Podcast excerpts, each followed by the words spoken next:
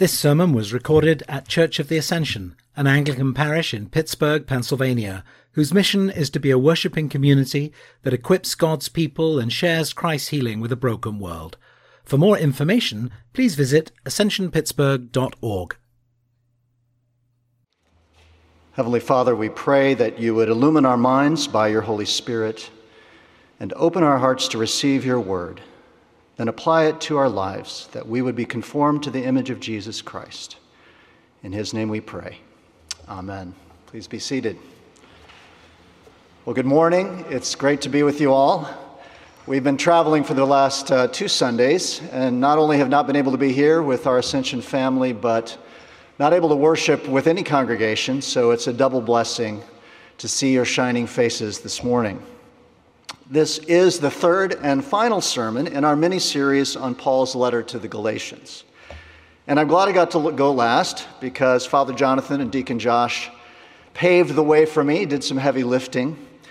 Uh, but for the same reason, in the first part of the sermon, I want to recap what we've covered over the last two weeks, both to refresh the memories of those who are here and to bring up to speed those who might not have been here, like me. And it'll help us to uh, see the flow of Paul's thought leading up to this final chapter of Galatians, Galatians chapter 6. So please attend to that text in your bulletin. That'll be the focus of our sermon this morning. So, two weeks ago, Father Jonathan preached on Galatians 3, and he called our attention to the fundamental question that really lies at the heart of the entire epistle to the Galatians What is the basis of our relationship with God? Do we come to God trusting in our good deeds and religious practices? Or do we come to Him on the basis of faith in Jesus Christ and all that God has done for us in Christ? As Father Jonathan pointed out, this question lies at the core of our identity as human beings. The clear teaching of Galatians, not to mention the rest of the entire Bible, is that the whole human race shares a massive character flaw. We are lawbreakers, we are sinners. This is who and what we are as human beings. We know perfectly well the things we shouldn't do, and yet we keep on choosing to do them. And even when we know what the right thing is, we are very good at convincing ourselves not to do it. This is the mystery of human iniquity that we have been pondering as a human as a race for since time immemorial. And Paul himself acknowledges this mystery in Romans chapter 7. He says, I do not understand my own actions, for I do not do the good that I want, but the evil that I do not want is what I do. We are lawbreakers, we are sinners. This is who and what we are as human beings. Now, this is not all that we are, but it is certainly not less than we are. And this is why every time we gather for worship, we acknowledge and confess that we've sinned against God in thought, word, and deed by what? And by what? Very good, gold star. And we'll do that again this morning after this sermon. So, from this perspective, we see the futility of trying to win God's love and favor through our own efforts, efforts that are inevitably doomed to fail. And this leads us to Father Jonathan's second point that if we are in Christ, then we have become something more than lawbreakers and sinners. We have become God's beloved children, adopted members of God's own family. This is our new identity as human beings. The fact that we struggle with sin is not the only true thing about us.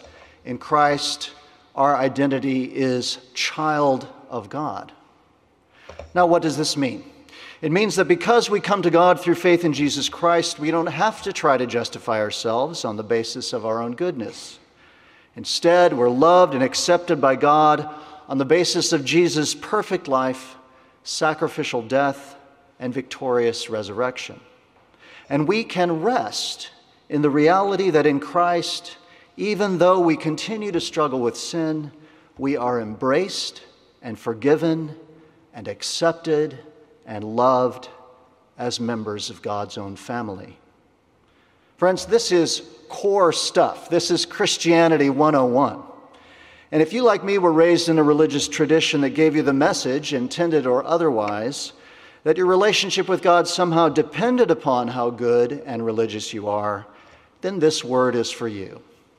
If you are in Christ, then before you are anything else in this world, you are a child of God. If you are in Christ, then before you are anything else in this world, you are a child of God. Your life is hidden in Christ, and you are loved and accepted by God not on the basis of your performance, not on the basis of how much you've done for Him, but purely on the basis of His love for you in Jesus Christ. Now, if this is an area of struggle for you, because if we've been raised in, in this kind of tradition, it may be hard to believe this is true. I strongly encourage you to spend time in the Epistle to the Galatians. Read it through, meditate on it. However, this raises a question for us, as it did for the Galatians. If faith in Jesus is the only basis of our relationship with God, why should we struggle with sin? What is the purpose of trying to live a godly life? Well, this leads us to Josh's sermon on Galatians 5 last week. If we're in Christ, then not only do we belong to God, not only are we now children of God, but we have also been given the Spirit of God. And what is the Spirit's purpose in our lives? And Paul spends all of chapter 5 of Galatians talking about this. What is the Spirit seeking to accomplish? As Josh pointed out, the Spirit seeks to lead us into freedom from bondage to sin in order to live a life of love. Freedom from bondage to sin in order to live a life of love. Love of God and love of neighbor.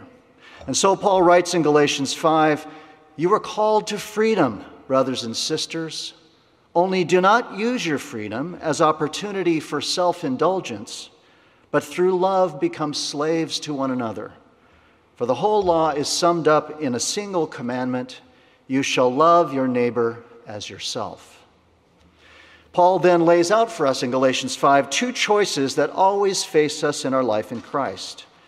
We can choose to walk in the way of the Spirit, in a way that bears the fruit of the Spirit love, joy, peace, all the fruit of the Spirit that Josh talked about last week and walk into freedom from sin and a life of love, a life that looks like Jesus.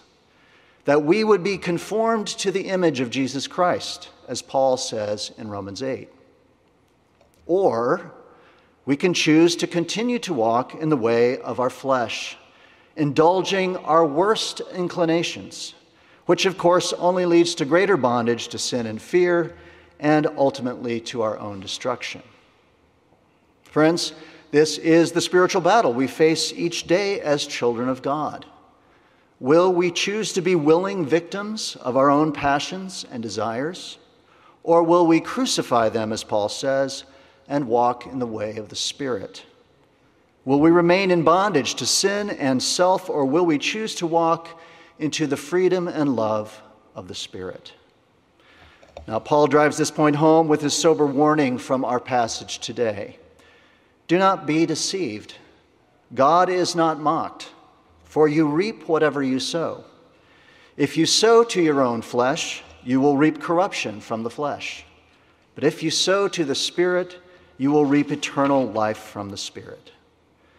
This is Paul's great desire for the Galatians, and this is God's great desire for us today that we would walk in the Spirit increasingly in freedom from sin and in love for God and for one another.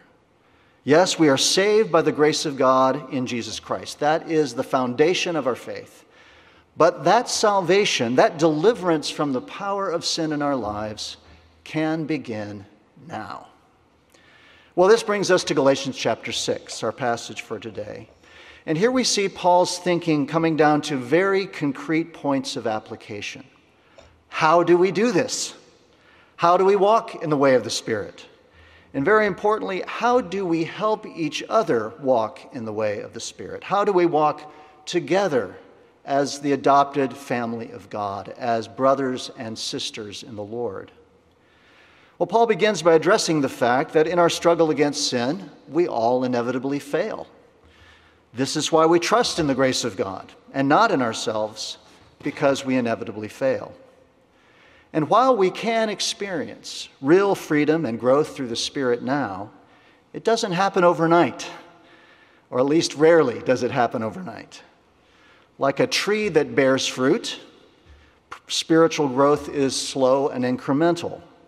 And part of the process that growth requires is that we die to the works of the flesh and live to the way of the Spirit. Now, Paul gives the Galatians very concrete instructions for how to address the reality of sin in their community, even as they seek to walk in the way of the Spirit. How do we walk together in the Spirit, even as we continue to be a community of redeemed sinners? Well, to begin with, in Galatians 6, Paul says that we should respond to our fellow Christian sin with understanding and compassion. We respond to our fellow Christian sin with understanding and compassion. My friend, says Paul, if anyone is detected in a transgression, you who have received the Spirit should restore such a one in a spirit of gentleness. Now, isn't this what we need? in our struggle against sin? Don't we need the understanding and compassion of our brothers and sisters in Christ? And yet, Paul's words often stand in contrast to the attitude towards moral failure we not only see in the culture around us, but even in the church, oftentimes. Instead of compassion, we too often rush to judgment. Instead of understanding, we are too often eager to condemn we too often have little concern to restore those who have fallen. Instead, we rush to dissociate ourselves from them and cast them into outer darkness. Now, let me be clear religious leaders who abuse their authority need to be held accountable and subject to discipline. There's no question about this. However, too often, in my opinion, especially on social media, Christians in self righteous indignation attack and smear the reputations of fellow Christians rather than seek to show them compassion and bring them to restoration. Neither of these is honoring to the name of Jesus Christ. But closer to home, this judgmental attitude and lack of compassion can deeply affect our closest relationships in our friendships and in our families. And it's so important that we attend to this, friends. Rather than seeking to support those we love in their struggle against sin, we often pull away and distance ourselves as we condemn them in our thoughts. I've seen husbands do this to wives. I've seen wives do this to husbands. I've seen parents and children do this to one another. But how can we do this if we're bound to one another not only by the bonds of marriage and family, but as fellow members of the family of God? Now, I think one reason we're tempted to judge our fellow Christians in this way rather than respond with compassion and understanding is that we've all been shaped by the modern myth of the self sufficient individual. We're taught from our mother's knee that our goal in life is to be socially independent, financially self sufficient, autonomous individuals who can overcome the challenges of life without help from anybody. And if this is how we see the world, then we naturally are inclined to view the Christian life in the same way. If you've got a problem, deal with it. And if you're not able to, then you're clearly not cut out to be a Christian. How often do we encounter this very attitude in the church today? But is this the way of Jesus Christ? Is this the way of the Holy Spirit? No, of course not. We are in this together, friends. This is what it means to be the church. As God's adopted children, we're called to be the body of Christ, a spiritual community, a spiritual family that cares for one another. If we are true friends in Christ, we will not abandon one another in our time of spiritual need. We will come alongside each other in compassion and understanding. On this point, I think there's an old, there's an old saying that I think is worth bearing in mind. There, but for the grace of God, go I. I often say this to myself when I'm tempted to pass judgment on others. It acknowledges the reality that we all face if we're actually honest with ourselves. I too am a sinner. I too am capable of doing terrible things. I too am saved only by the grace of God. And if I am saved by grace, then I should grant that same grace to others and respond to them with compassion and understanding. Having said that, Paul goes on to give us a word of caution. He says that we need to exercise wisdom when we're dealing with the sins of others. Paul makes this clear in his very next sentence. Take care that you yourselves are not tempted. When we come alongside those who are struggling with sin, we also need to be aware of our own areas of spiritual weakness and vulnerability. Are you a new, spiritually young Christian? Or are you, already somehow implicated in this person's struggle? If so, you may not be the best person to try to help them. Or are they struggling with an area of temptation that's also a temptation for you? Then it may be best if others besides you engage the situation. Or maybe you've been wounded by the sin of others in a way that's related to this person's struggle. If so, again, it may not be wise for you to be the person who becomes involved. This is why pastors and therapists who counsel people professionally often refer people to other counselors when their issues strike too close to home. And this is why it's always a good idea when you're uncertain how to deal with a situation to refer the, the situation to someone on the pastoral staff. Now, Clint Eastwood isn't a great actor, but he's one of my favorite actors, partly because I love westerns, and the movie Unforgiven is one of my favorites. But he's delivered some of the best lines in movie history, as far as I'm concerned. And one of my favorite lines is A man's got to know his limitations, or A man's got to know his limitations, right? After almost 60 years of being a Christian, I'm very aware of my limitations. And I trust, and, and, personally, I think this is part of what it means to become holy over time as a Christian, simply to become aware those areas in our, our lives that we get tripped up if we're not careful, and to learn how to avoid those areas, right? Well, even though I'm a priest and have counseled many people, I know there are some situations that I should not engage, both for my sake and for the sake of the person. So, on the one hand, we're not free to distance ourselves from those who are struggling. But on the other hand, we need to ex- exercise wisdom and sound spiritual judgment as we seek to help them. And if we're uncertain how to address the situation, then we call upon the wise counsel of pastors or mature Christians. Well, having issued this cautionary note, Paul now goes on to what is really the heart of chapter 6 and one of the great quotable quotes of Scripture. He says, Bear one another's burdens, and in this way you will fulfill the law of Christ. Now, for many years, I thought of this verse as simply another way of Scripture telling us that we should kind of generically care for one another as members of the body of Christ. And of course, it does mean that. We remember the new law that Jesus gives to his disciples at the Last Supper love one another. Just as I have loved you, so you should love one another. So, to bear one another's, one another's burdens certainly means, in general, that we should love one another in the same way Jesus loved us selflessly, self sacrificially, serving one another in humility. But in this context of Galatians 6, it's very clear, undeniably clear, that Paul has in mind that to bear one another's burdens includes bearing the burden of one another's sin. As Jesus bore all our sins for our sake on the cross, so we are called to imitate him by bearing with each other and supporting each other in our struggle with sin. And this means to be willing to embrace the very wounds and scars that our brothers and sisters bear because of sin. Now, this will at times be painful, as the sins of those we love inevitably spill over into our lives. And the temptation, of course, is to pull away. This is not easy stuff. But Paul's message is clear. We do not have permission to pull away and distance ourselves in judgment from our husband or our wife or our parent or our child or our friend. We do not have permission to pull away and distance ourselves in judgment. Nor, of course, should we allow ourselves to be drawn into their sin in an ungodly and unhealthy way, as I've just said.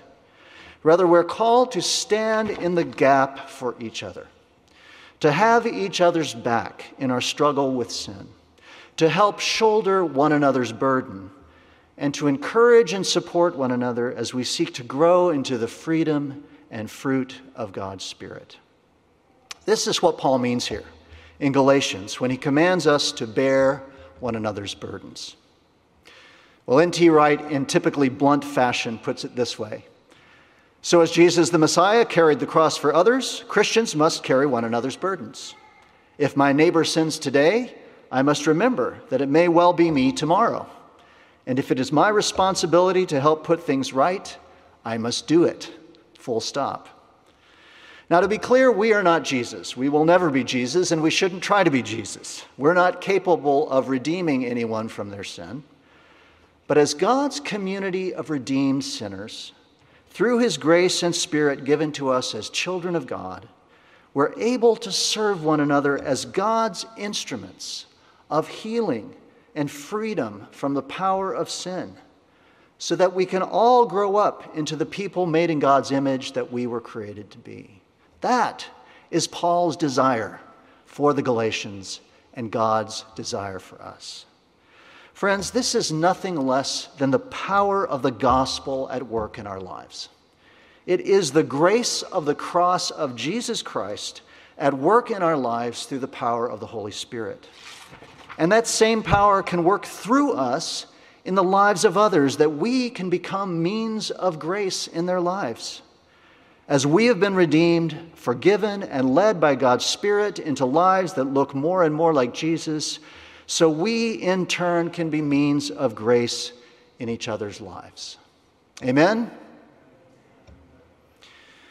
Now, there's one more point I need to make on this subject before I conclude.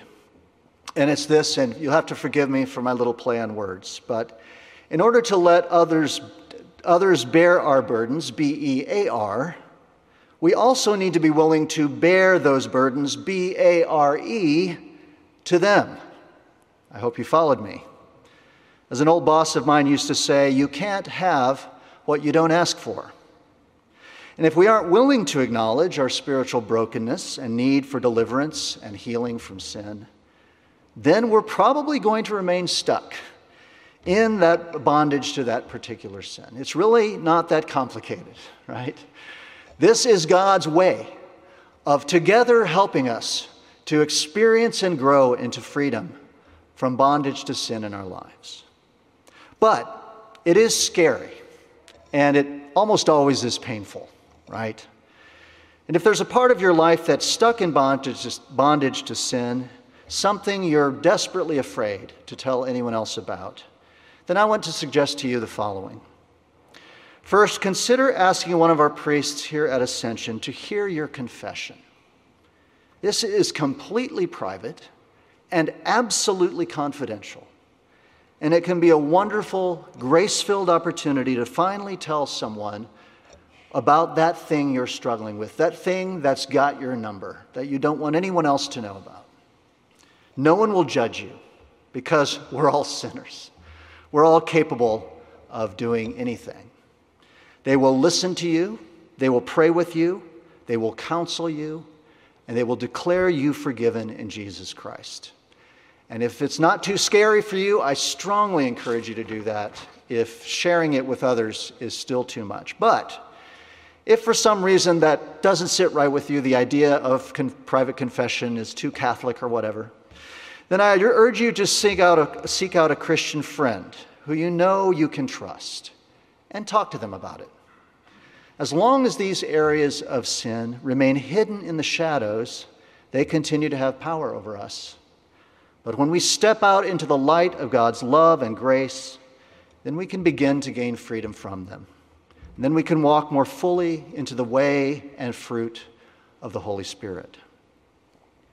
Friends, my prayer for Church of the Ascension, as well as honestly for the church in America as a whole, is that we will remember that we are called by God to be a people who graciously bear each other's burdens as we all seek to grow into the image of Christ.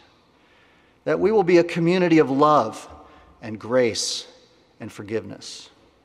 Whether it's in our families or our community groups or in the natural friendships we form here, let us be a people who are slow to judge and quick to forgive who are willing to come alongside each other in sympathy and compassion, to support each other in our life in Christ, who are instruments in each other's lives of God's grace and healing. We have all been saved by the grace of God and made members of God's family. So let us walk by the Spirit and not indulge the passions of the flesh. And let us bear one another's burdens and so fulfill the law of Christ. In the name of the Father, and the Son, and the Holy Spirit. Amen.